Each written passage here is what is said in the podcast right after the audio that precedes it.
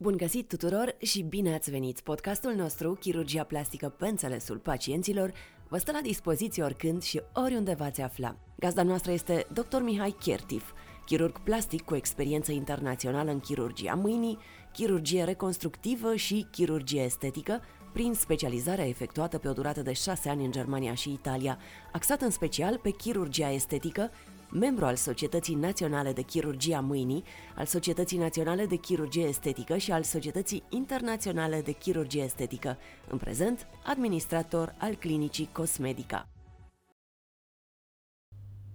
Bine v-am regăsit!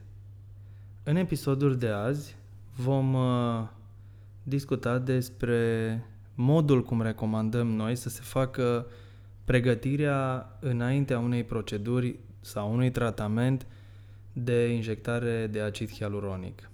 Deși de multe ori uh, sunt uh, un număr substanțial de pacienți care în momentul în care fac un tratament, un astfel de tratament, sunt la a 20-a sau a 30-a ședință raportată la o perioadă de ani de zile în care au făcut aceste tratamente, doresc să reamintesc și să subliniez totodată uh, importanța pregătirii pentru o astfel de procedură, care întotdeauna trebuie să fie la fel.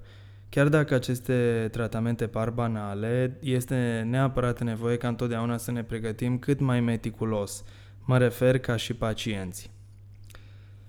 Prin asta vreau să reamintesc faptul că procedurile de injectare de acid hialuronic ar trebui luate în serios întotdeauna. Aici mă refer în primul rând la folosirea unei tehnici aseptice.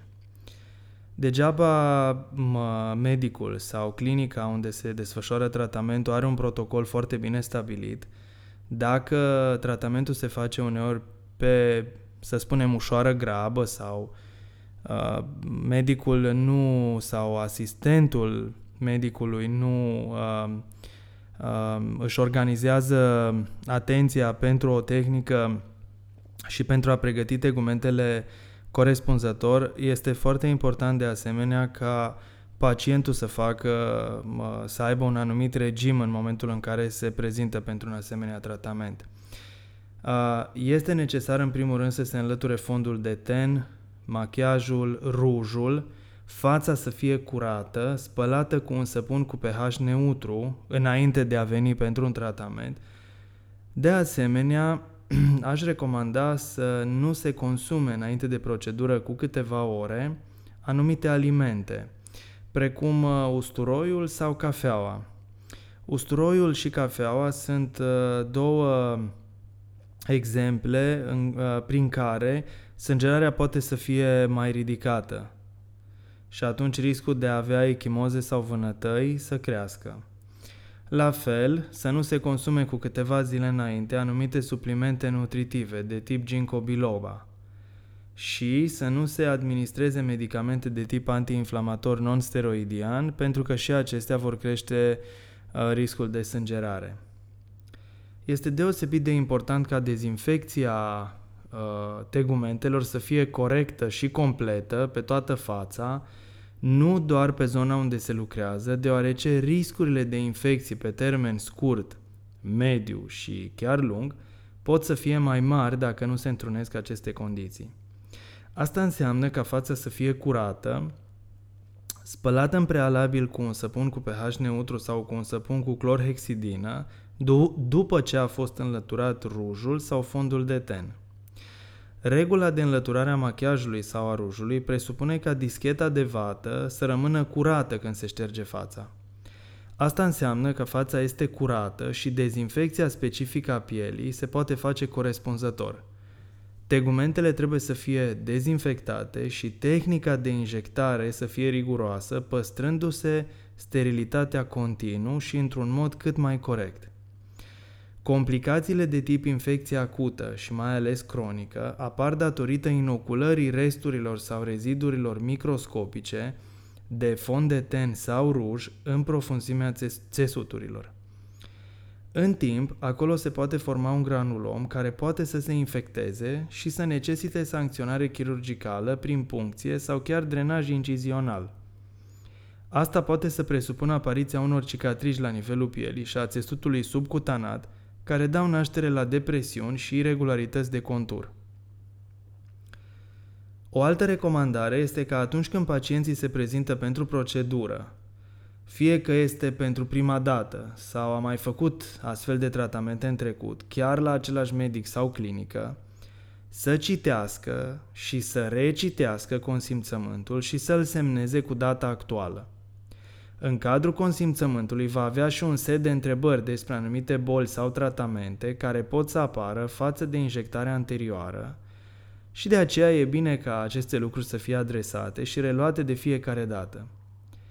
Spre exemplu, putem vorbi de o pacientă care și-a făcut de-a lungul anilor proceduri de injectare de acid hialuronic și neuromodulatori la nivelul feței de multe ori și nu a avut în administrare cronică niciun fel de tratament. La o perioadă de timp, datorită unei condiții medicale, este obligată să-și administreze un tratament cronic cu anticoagulante sau antiagregante. Dacă înainte sau în momentul injectării aceasta nu amintește medicului despre acest tratament, medicul știind că pacienta respectivă întotdeauna era uh, liberă de orice fel de afecțiune și mai ales nu își administra un asemenea tratament, există o șansă foarte mare să apară vânătăi extinse sau chiar mici hematome care până se vor resorbi poate să dureze o perioadă de câteva săptămâni și astfel să apară nemulțumiri din partea pacientei. Cu alte cuvinte, intenția noastră este să informăm pacienții de fiecare dată, prin reluarea consimțământului, dar totodată să și învățăm pacienții că și ei au o responsabilitate, aceea de a comunica cu medicul și de a-l informa chiar și cu cele mai mici detalii care la prima vedere pot să pară nesemnificative. În final, aș vrea să reamintesc faptul că aveți posibilitatea să vă abonați podcastului nostru uh, pe Spotify, iTunes, uh, Google Podcasts, Outcast, Breaker și altele. Și să vă încurajez totodată să veniți cu anumite comentarii sau păreri, atât dacă ați fost deja, ați avut deja în trecut uh, astfel de tratamente efectuate atât în clinica noastră cât și în alte servicii sau v-ați confruntat cu anumite situații proprii sau ale cunoscuților. În final, vă doresc toate cele bune. Vă mulțumim că ne ascultați cu interes. Abonați-vă la podcastul Clinicii Cosmedica pe iTunes, la canalul nostru de YouTube Clinica Cosmedica și veți fi la curent cu ofertele cu procedurile de chirurgie plastică și estetică zi de zi. Dacă v-a plăcut ce ați auzit în episodul de azi, invitați-vă și prietenii în grupul pacienților informați. Pot deveni și ei abonații podcastului nostru de pe iTunes, ai paginii de YouTube sau pot răspoi site-ul clinicii cosmedica.ro. Fiecare dintre prietenii Cosmetica își poate expune pe aceste platforme părerea, poate afla noutăți interesante și cu siguranță va primi răspuns la întrebările adresate specialiștilor noștri. Ne auzim în curând și nu uitați, cu noi trăiți viitorul!